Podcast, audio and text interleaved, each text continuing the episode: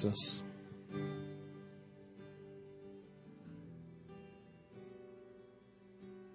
Father, we praise you for this morning. God, we thank you that in this time of, in this season of Thanksgiving, that, Father, we, we have you and all that you bring to be thankful for. That you never leave us, you never forsake us, you never turn away from us, Jesus. Father, that you, that you love us. Jesus, that you came, that you died for us as an expression of how much you love us. We praise you that we have this ability to come, Lord, and, and celebrate the work that you've already done. So, Father, we ask this morning just for a continued awakening and an awareness of our own hearts, God, of, of who you are, God, of how you view us, of how you want to move in us and how you want to move through us. Jesus, come. Have your way in our, in our midst, Lord. Have your way in our lives. Father, we love you. We give ourselves to you in the name of Jesus. Amen. Amen. Amen. Well, welcome everybody. I'm, uh, I'm Steve Hambrick. I'm the pastor here at Vintage, and we're glad that you were here uh, while the band is breaking down. If you wouldn't mind taking those baskets you passed down earlier, you pass them back down the other direction for our tithes and our offerings. Also, if you uh, fill a connect card, just be the time to put that card back in there, and I'll shoot you an email this next week or so just to thank you for being here, and uh, that'd be greatly appreciated. Well, this morning. Uh, we have a treat. A good friend of, of mine and a, a person, a guy here, been here at Vintage the last couple of years, Danny Wanell, is going to come and speak. He's right here. There he is. Hey, man. They didn't invite you up yet. What are you doing? And, uh, God. And, uh, so anyway, we're, we're glad he's here and Danny I have been friends for a long time and, uh, just, uh, love Danny's heart. And so today he's going to come and continue on, uh, in Philippians chapter 2. And, uh, so I'm going to pray for him, uh, real quick and, uh, then just, uh, then I'm going to release him to, to do his Jesus thing. So be good. Father, we love you. We thank you for your presence with us. And Father, we thank you for uh, what you're doing in our midst. And we thank you, God, that you have brought Danny this morning just to, to, to share your heart with us. And so, Father, I ask now that you would, uh, that you would come. And Father, I give you, um, I give you our, our ears and I give you his mouth. and say, God, give us ears to hear.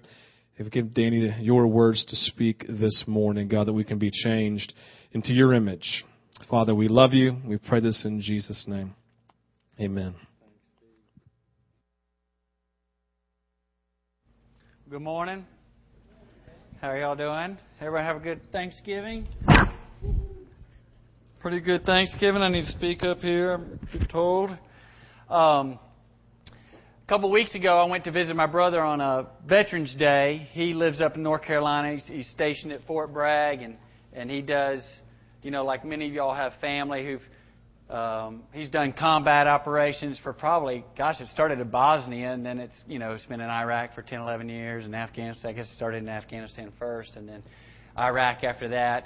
And uh, on the way home from North Carolina, we went through Furman. I went to Furman for two years, uh, and then had to transfer to Georgia to get good grades because I could not hang with the Furman people. It was a tough school. But I had Graham and Katie, my kids, with me and I can't remember if I'd ever taken them to Furman before. And it's in Greenville, South Carolina. It's just just this picturesque country club of a school. I mean, that's really what it is. It's the nicest place I ever have lived, I ever will live, and it was, you know. Um, so I went there for two years, and I took Graham and Katie there, and it kind of I hadn't been there in a long time. And and I made some of my best lifelong friends through Furman. I was only there two years, um, and um, but it brought back some memories. And a couple memories that came to my mind was um, I remember, you know, at Furman, everyone had to live in a dorm the first year, and that's probably common at most schools. But outside of our dorm, um, you know, you, you know, it's college, and so you're, and it's Danny, and so I'm always late to class or running to class or trying to get to class on time. Really, class isn't that important until the last minute. Then it's important all of a sudden.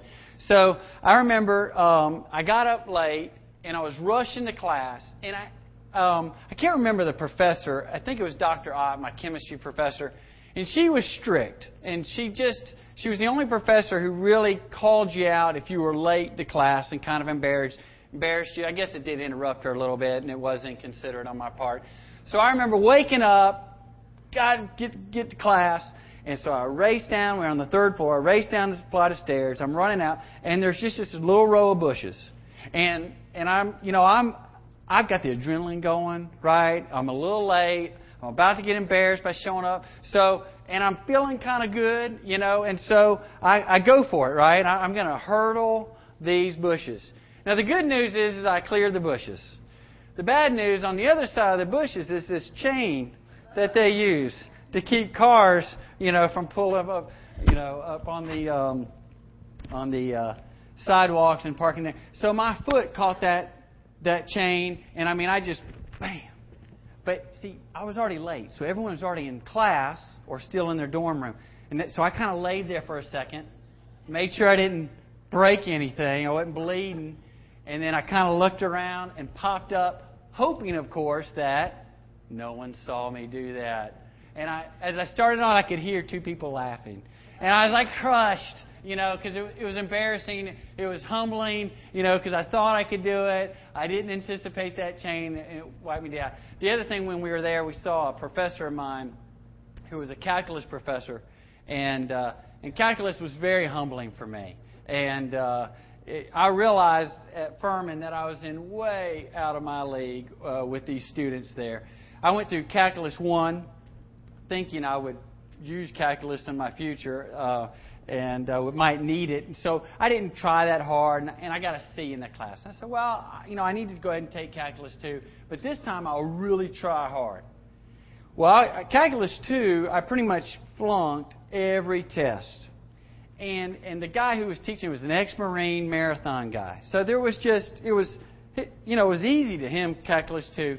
But, you know, it wasn't so much that as it was a friend of mine, he was the president of FCA at the time. His name was Jonathan Rogers. He was a great guy.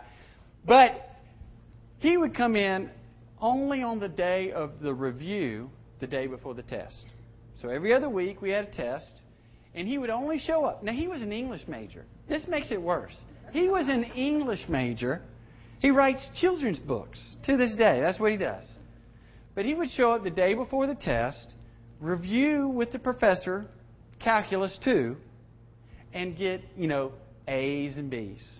I would stay up all night, lose five pounds, drink five pounds of coffee, trying to study, trying to jam this into my brain, and I, I, I could barely pass the class. I got a D, and he gave it to me. So um, I think with the promise that I would not continue on. So um, the um, so that was pretty humbling, and rightly so. I mean, Jonathan was a lot smarter than me. Um, you know, the other thing that happened at Furman is that there was a there was a girl. There's always a girl, right? And so there's a girl, and and I asked her out, and you know she had an excuse, and I said, okay, all right, maybe she really had an excuse. You know, wishful thinking on my part, and uh, so I asked her out again, and and she had another excuse this time. So I said, that's it. You know, I I am not going to ask her out again. That's, that's as much humiliation as I'm willing to take on. That, I mean, I just, that's it. Receive my cup and it's full and that's all, no more. So, but I got word from her sister that if I just would ask her a third time, she would go. And I didn't do it. I said, that was it. I couldn't, I'd, I'd had all I could handle. So, uh, you know, as we go into these verses and we're thinking about humility, you know, why would any of us seek to be humbled, to be embarrassed, to, to put ourselves in a position where uh, we're going to get rejected, neglected, laughed at, embarrassed, you know, um, maybe feel inadequate? You know, someone is really smarter than me, you know, makes better decisions than me, is more wise than me. Why would we put ourselves in those positions? And so Paul, when he's writing to the Philippians, says in chapter 2, he says, Hey, if there's, if there's any consolation of our fellowship, of my ministry with you, and your participation in the gospel with me, their church. If there's any consolation in our church life, in our fellowship, you know, then let's get united in one purpose, in, intent on one thing for one goal, making his joy complete by what? Humbling ourselves before each other. He says, Do nothing from selfish ambition or for your own concern or empty conceit, but also look out for the regard of other people. Now, now why would we do that? Honestly. What benefit do we get by taking the time to really think of others before ourselves? Why would we humble ourselves and actually not just be polite to other people? Because this is not just about politeness, but it's actually about making other people more important than us. Giving them respect, giving them honor, treating them with um, a, a, reverence that they, they belong to God, especially those of us in the house of God, Christians, people who are participating in the gospel with Paul. He says, Humble yourselves. Do not look after your own needs, but look out for the needs of others. Why would we do that? The, um, the great thing about what Paul is trying to do is he's trying to protect them in light of their growth in the gospel. He says, Look, you, you have, I'm in prison. I'm writing you this letter. He basically says everything but you're my favorite church. He really loves on the Philippians. And he, and he humbles himself and says, Make my joy complete. I want to be on, I want us to be like minded. I want us to be together in this. I want to participate with you in your life, and I want you to participate with me in my life. Humility leads to participation. Humility leads to participation. You know, my brother, who I mentioned earlier in North Carolina, you know, when I get around him now, you know, I'm humbled. You know, he's been to war, um, and he's, you know, we took our family up to to Arlington to see all the crosses at the National Cemetery. It's tough. It's humbling. You realize the sacrifices that other people have made on our behalf. And so you treat, I treat my brother differently. He's, he's more precious to me, he's more important to me. I know what he's done, right? I know how many funerals he's been to. You know, it's, it's an amazing thing to hear these stories, especially after 10, 12 years of this.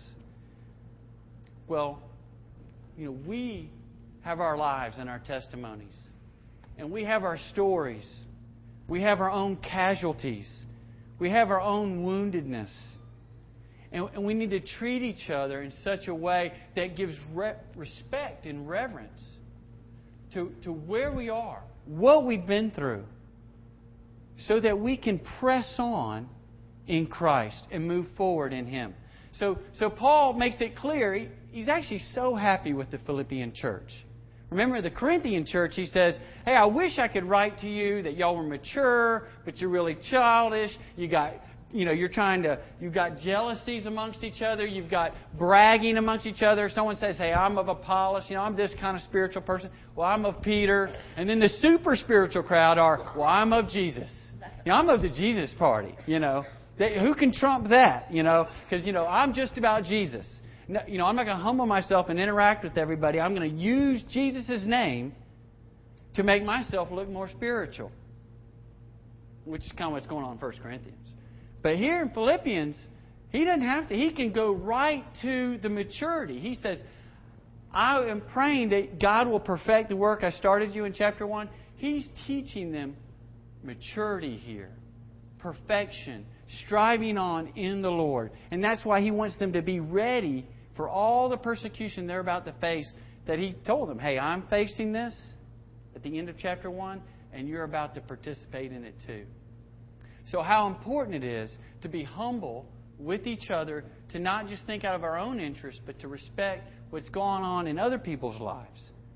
And he goes on and he says, Have this attitude in yourself, which was only, which was also in Christ Jesus, who did not consider equality with God something to be grasped.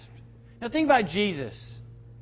John 1 tells us, In the beginning was the Word, and the Word was life. This is Christ. This is the Creator. This is the Lord. This is the one who rules over the demons, rules over disease, rules over death. He has angels sitting before him.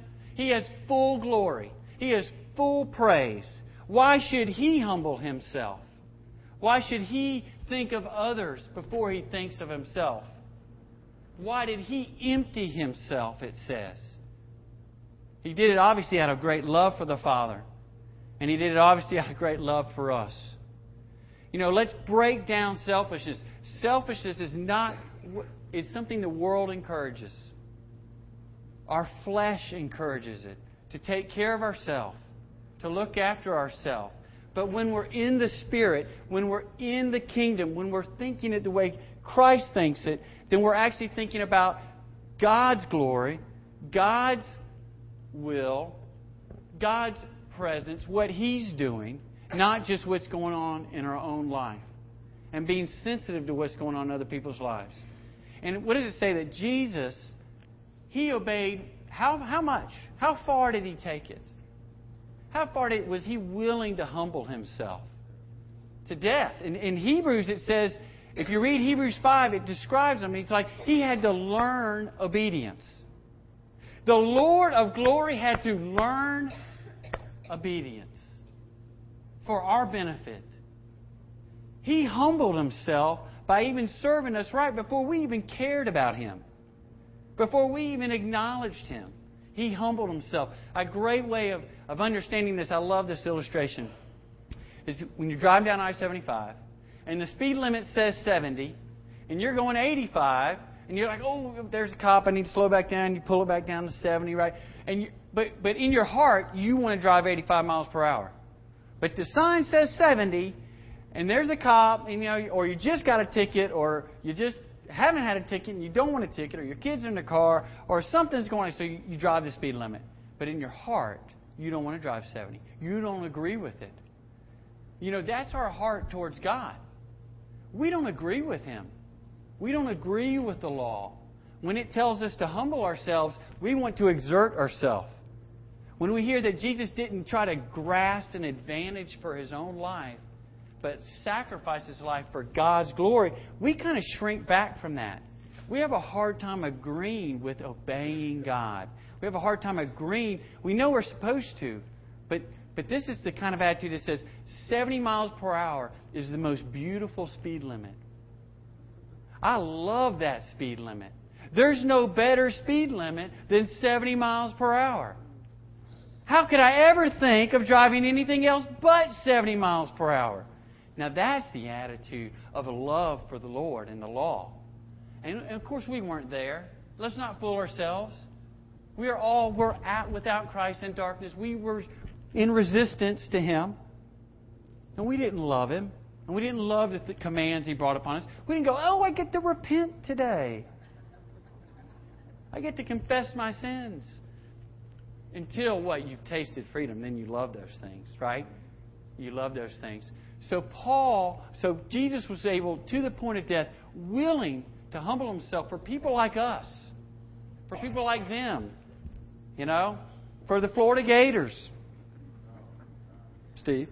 So, um, and all your other Georgia fans. No, I'm just the. Uh, so he was willing. His circumstances did not define his humility. See, we have this great attempt to try to control our circumstances. We want to be in control of just how much humility we have, just how obedient we are going to force, be forced to do. Just how far am I willing to take it? I have to be in control of, of what people think of me, of my appearance, of my achievement Matter of fact, I might step on someone else's reputation at work because you know everybody does that, right? Everybody's stepping on someone else's work ethic, but they're not, you know, as long as your, your work ethic isn't in question or your integrity. You might question someone else's appearance, the way they talk. You might question the way they walk with the Lord. You might question anything in comparison with someone else. And so when what happens is is what circumstances are we letting dictate our level of humility before the Lord?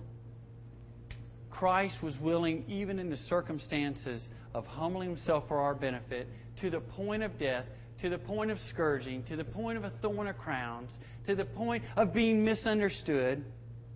Not just then, now. He's still misunderstood. He still doesn't get all the glory yet. Of course, he knew what, like it says, one day, every tongue, every knee. So he had a great reason to endure this humility.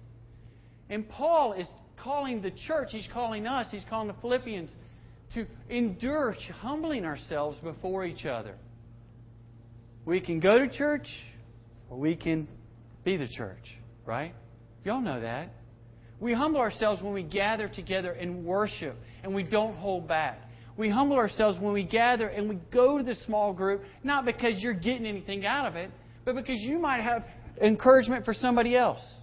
And then they, vice versa, verse versa, may have it for you.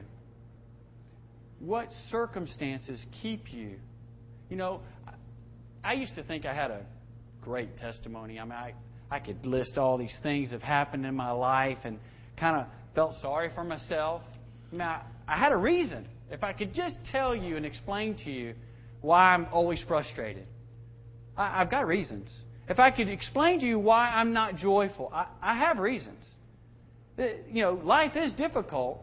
The problem is, life's kind of difficult for you too, isn't it? And, and unfortunately, it's more difficult for others than it really is for me.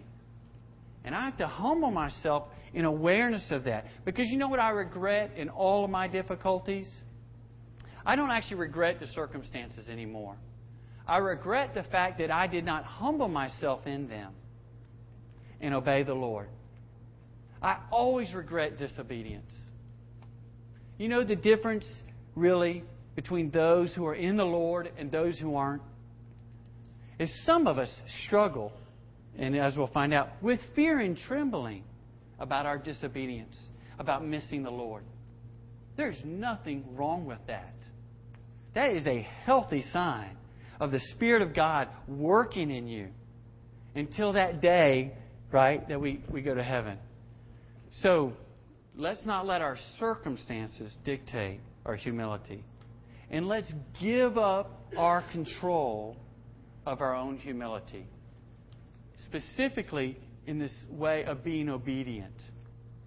Matter of fact, how do you know we're humble? How do you know you're humble? It is directly correlated to your willingness to obey. I used to hate the word obedience. It just didn't feel good. It, you know, I just it didn't sit naturally on me. I remember when I first became a Christian, I would hear the word holiness, and I would just, you know, that's not. I wasn't naturally attracted to holiness. Now I was attracted to love and peace and joy. I was attracted, to, you know, to, but but as I mature, as we mature, we begin to embrace holiness, holding to the faith of our righteousness. Of, you know, that's of the righteousness revealed in Christ. We begin to long for it and, and pursue it. And so, as we let go of our circumstances, we begin to become more obedient. And no longer do our circumstances determine our level of obedience. And boy, the freedom and the joy that comes in obedience. The joy that comes from the approval we get with God trumps any approval that we can give ourselves or that someone else can give to us. You know, idolatry is pervasive, right? I mean, this world, right, is fallen. We really should give up on it, right? We, we really shouldn't be intimidated by it. We shouldn't envy the wicked. We shouldn't envy the successful. Do you hear that? We should. I'm giving you permission. Do not envy the successful. Do not envy the wise. Do not envy those who have money. Do not envy those who are good looking. Do not envy those who are popular. You're free. You don't have to envy them anymore because you have everything you need in Christ but those things are empty and they will lead to failure. Do not be intimidated by these things. So, idolatry, whether it's just of all the idols that come into your mind, ultimately serves ourself. Idols make you feel good about yourself. I mean, you can call them addictions, you can call them temptations, weaknesses, ailments, I don't know, thorn in the flesh. But idols are about us. Idols are about us. And the reason idols always fail is because, unfortunately, idols are created by us. Now, we don't create things that are everlasting and everlasting and everlasting. We create things that are fail and in the flesh. And so, part of unwinding from the idolatry of our heart is humbling ourselves to the point of obedience before each other. Now, how can we actually have the ability to walk like, like Paul is telling them to do nothing from selfish ambition, to, do, to think of others before yourself, to do it just like Christ did? I mean, that's the attitude that we have. He goes on, he says, So then, so then, because Christ was exalted as a result of his humility, Christ was vindicated because of the result of his humility. What, what does this mean for you and your humble obedience to the Lord? And humble obedience to the Lord is not a private matter. This is a Philippian matter. This is a church matter. So when we work out our salvation with fear and trembling, He's talking about working out our humble regard of others as more important than ourselves in this body, in vintage, in any group of Christians that you gather with, be it small or large. That we, that we work out our salvation it is a reflection of who we are, that we can humble ourselves and serve others and think of others before ourselves. The fear and trembling is that we might forget to love those who God is loving in this church. The fear and trembling is that we would think lightly of their testimony and of the work of God in them. I went to seminary, survived, um, loved it actually. There was a guy who, who was as harsh an individual as I had ever met. Um, was fierce in his convictions, um, had pretty much narrowed the church to a little vein of anything. You know, everyone else was on either this side or that side, and uh, but and I, I could not imagine this guy in the pulpit. I couldn't imagine him in his office ministering to somebody as a pastor. I couldn't imagine him shepherding somebody. You know, he he knew the book, and he would throw the book at you. But but you know, I heard his testimony broke me his testimony transformed my opinion of him. The, way, the next time I heard him preach in, in the seminary, unbelievable. Because I knew who God was in his life. I saw him in light of what Christ had done in him. And, and sometimes our church, and this is just an encouragement for us, I'm a part of this church, so is that when we apply ourselves and participate with each other in our small groups, in our LTG groups, you know, which are men's groups or women's groups, or in corporate fellowship, it makes a difference. It makes a difference. This is not just an individual thing that we're doing here. Our kids need to see us worshiping the Lord together. They need to be have a badge that says that they will always humble themselves before God with God's people and feel comfortable doing that. And we need to show them humility. We need to lead with our own submissive attitudes before the Lord so that they can see it. So, Paul is encouraging them as you work out your salvation. This is a collective thing. This is not your individual salvation in the Lord, forgiveness of your sins, which he kind of talks about in Philippians 3, which we don't have time to go into right now. Steve will get that. So, but it, it's because you've been saved, You've been humbled. Work it out in fear and trembling with those around you. That's the whole context of the whole chapter 2 is working out your salvation in fear and trembling through humility.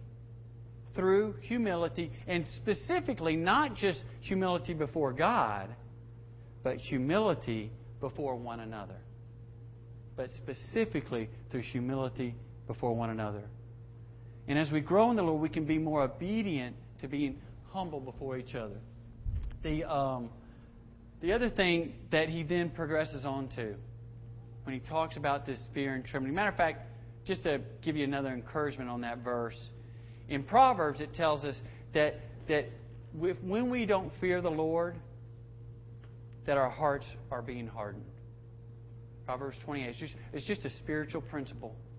Do not resist fear and trembling, okay? Because God's the one who shows up, right? For it's that God who is at work in you, is what it says in the very next uh, phrase. God is at work in you. So you can humble yourself. Because if you're not trembling, if we're not respecting each other, honoring each other, then maybe it's because we have a hardness of our heart. If we think so little of our relationships with each other, it's because we might have a hard heart, but not just towards God, but towards each other and in the Word, in the gospel. So there's got to be a willingness to wait and see, let God work it out on our behalf. Didn't God just do an amazing thing when He worked it out on Christ's behalf? Let's see. Christ humbled Himself and He's exalted. Christ humbled Himself to the point of death, and every tongue shall confess and every knee shall bow. Can we not have the same confidence that the very power of God, when we humble ourselves before Him, will show up in our church, in our small groups, in our families, in our hearts, and take care of us? That He's going to work it out for us. Whatever we give up in mutual humility, we're going to gain in the work of God. And we're going to enjoy that work of God. So he goes on and he says, Do nothing with grumbling or disputing. Now, when I first was talking to Steve, he asked me to, to uh, maybe if I wanted to speak on this. I focused on this verse a lot because I work at a gym. Um, and uh, and I deal with the general public, and I deal with all sorts of different kinds of people, and and I, I'm very naive. I grew up with wonderful parents. We are we are meek. The Winnell family, we're meek. we're the mighty meek Winnells. I'm kind of teasing a little bit. Um, introverts by nature, uh, which is kind of crazy considering what my brother does. And just to kind of speak some respect to that, the reason my brother can operate the way he does and the guys with him is because they have humbled themselves to something that's more important. And in a light way that we would humble ourselves to things that are much more important. But, but grumbling and disputing at the gym, I cannot tell you how many times people will come up to me. You know, the, you know I might hire them and give them a job, and they'll say, you know, we make this agreement. Hey, you know, I'm going to hire you you're not going to be add any value to my gym for three months because you don't know what you're doing. I got to train you. I got to explain it to you. And, you know, and then after three months, then but I said, you know, I, you don't, you know, if something ever comes along that's better, I mean, you're not making a lifelong employment contract here or anything like that. But I want you to understand, hey, you know, I am when I interview people, I'm looking for someone who this is a long-term viable option for them. You know, not just a, a fly-by-night job. Um, and um, so I remember this guy who came and, and, and we did a lot to set him up. And, um, and I remember he got a better job offer after he worked for us for about six months. And kind of the terms, we did actually have an employment contract with him for about a year. And, um, and granted, it was verbal. I mean, it's, it's not about that. The point is, he said, Hey, I got to do what's best for me. I got to make, you know, my commitment to you is as good as long as there's nothing better comes along for me. You know, my commitment to you is as good as long as there's nothing better for my family. You know, because I can compromise my integrity if to you if it isn't what's best for my family. And I and I say that very lightly. I'm just saying people can manipulate things and can say things. But the question there is his willingness to follow through with a level of commitment. When we grumble, when we dispute it with each other because we're not getting something, because we're seeking ourselves, it begins to lead to dissension. And then no longer can we be lights in the midst of a crooked and perverse generation because it's a discouragement to others, our complaining and our, our grumbling. Some of us use complaining and grumbling to manipulate others so that we get what we want. Some, some of us use complaining and grumbling to, um, to uh, uh, well, let's just say that, just to get our way or to punish other people because we didn't get our way. You know, um, now complaining and grumbling is indeed sinful. Okay. Now, let's just clarify something that may be running through your mind. Sharing, opening your heart, is not complaining and grumbling. Those are two different things. Complaining, in its very inherent nature, is self oriented, it, it's selfish.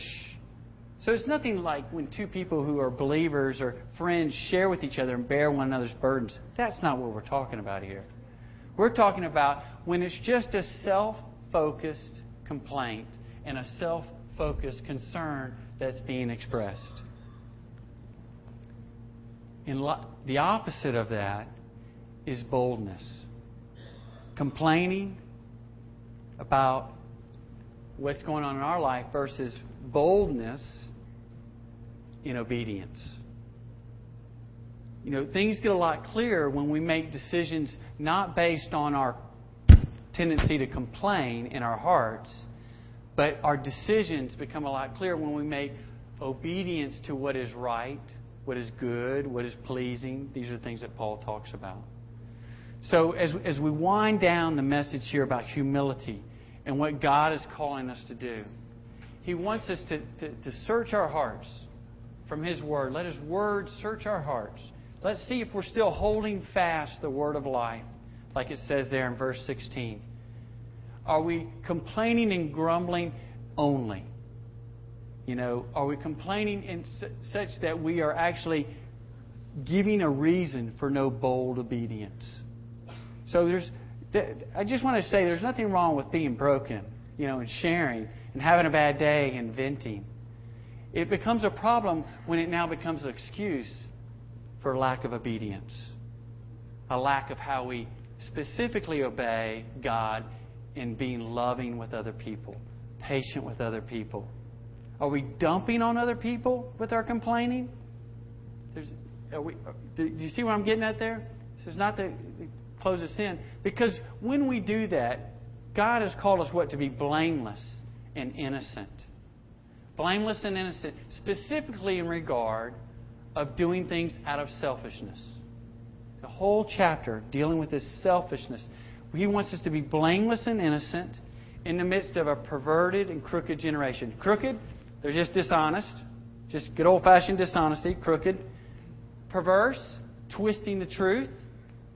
Twisting the truth. Some of us, right, we twist the truth or we get tempted to twist the truth, or we deal with people who twist the truth for selfish gain. Some of us are just crooked for selfish gain. But when we are blameless, when we are innocent in our selfless dealings with each other, considering how it might impact somebody else, not just considering how it impacts us, then we become lights.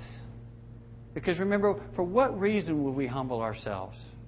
Why, why would those who we work with, those who are our neighbors, those in our families, humble themselves? I mean, are, why would they do that if they didn't have the hope of the Lord, if they weren't holding fast the word of life? And so, as, as, as we think about following the Lord in discipleship and we humble ourselves, let us be found obedient specifically in how we deal with each other. And let's not take light our fellowship here in our small groups, in our worship, and just dump on each other. But let's bear one another's burdens. Let's not just be takers, but let's be givers. And let's see what happens when God shows up when we humble ourselves. Because the great comfort is, just like he says at the end of Philippians in chapter 4, he says, Be gentle, be gentle for the Lord is near. Why can we be gentle and not be aggressive with our self interest and our selfishness around those because we know the Lord is near. We know that He has come and that He is coming. So as we search our hearts this morning and we, one, we worship Christ, that He would humble Himself to the point that He did. And we honor God and bless God and join with God that, that Christ was exalted and we get to be a part of that. Then let's search our hearts and say, have my complaints, have my grumblings been, been just too much for those around me? Has it been more of a discouragement to them? And, and these are these are subtle things, you know. I, you know, so these are things that we would go to the Lord and ask Him to, to speak to us on, that we might be a blessing to others, and be free and comfortable with tripping over bushes and chains, making another attempt to do what's right in the eyes of the Lord with each other. And maybe, just maybe, those around us will see hey, their confidence is not in themselves, but their confidence is in the Lord. And they'll find hope. You know who? You know one of the great things about humility when we're obedient to each other and to God in that is you know who it really reaches? Those who've been humbled. Those who've been humbled. We want to be a light to those who are broken and hurting and who've been humbled by their circumstances.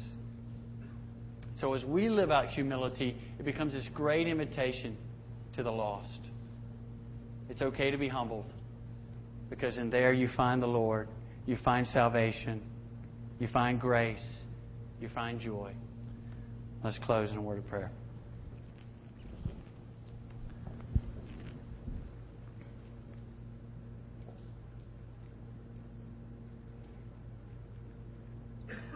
Lord, we just bless you so much that when, that when we empty ourselves and actually consider others first, that you're going to take care of us.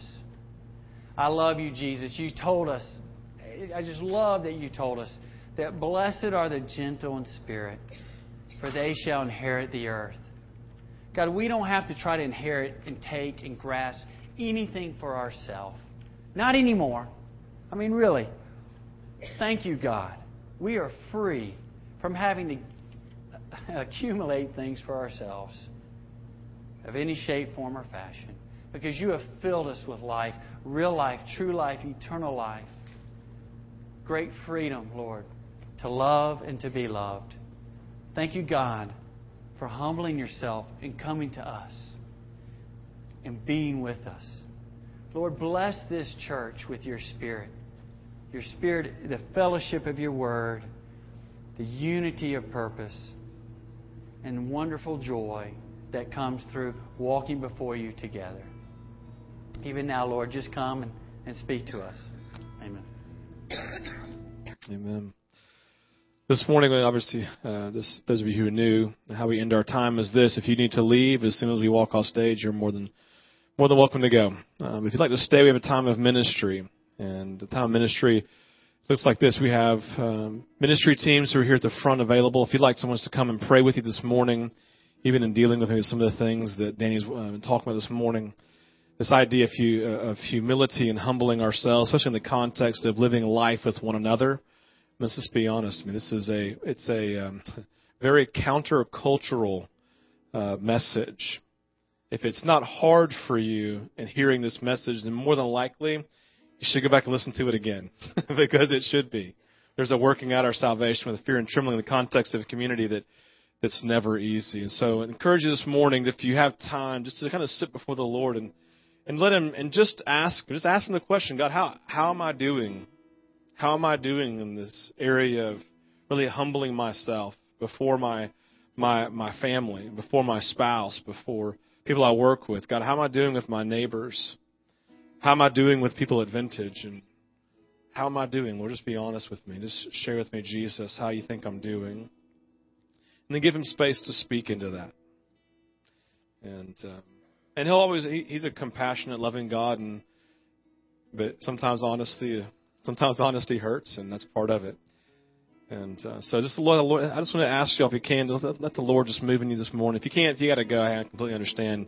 Second way, if you want to come, we have uh, communion available. Obviously, communion is this is this picture uh, is it is the picture of humility. It's the picture of Jesus leaving perfection in heaven.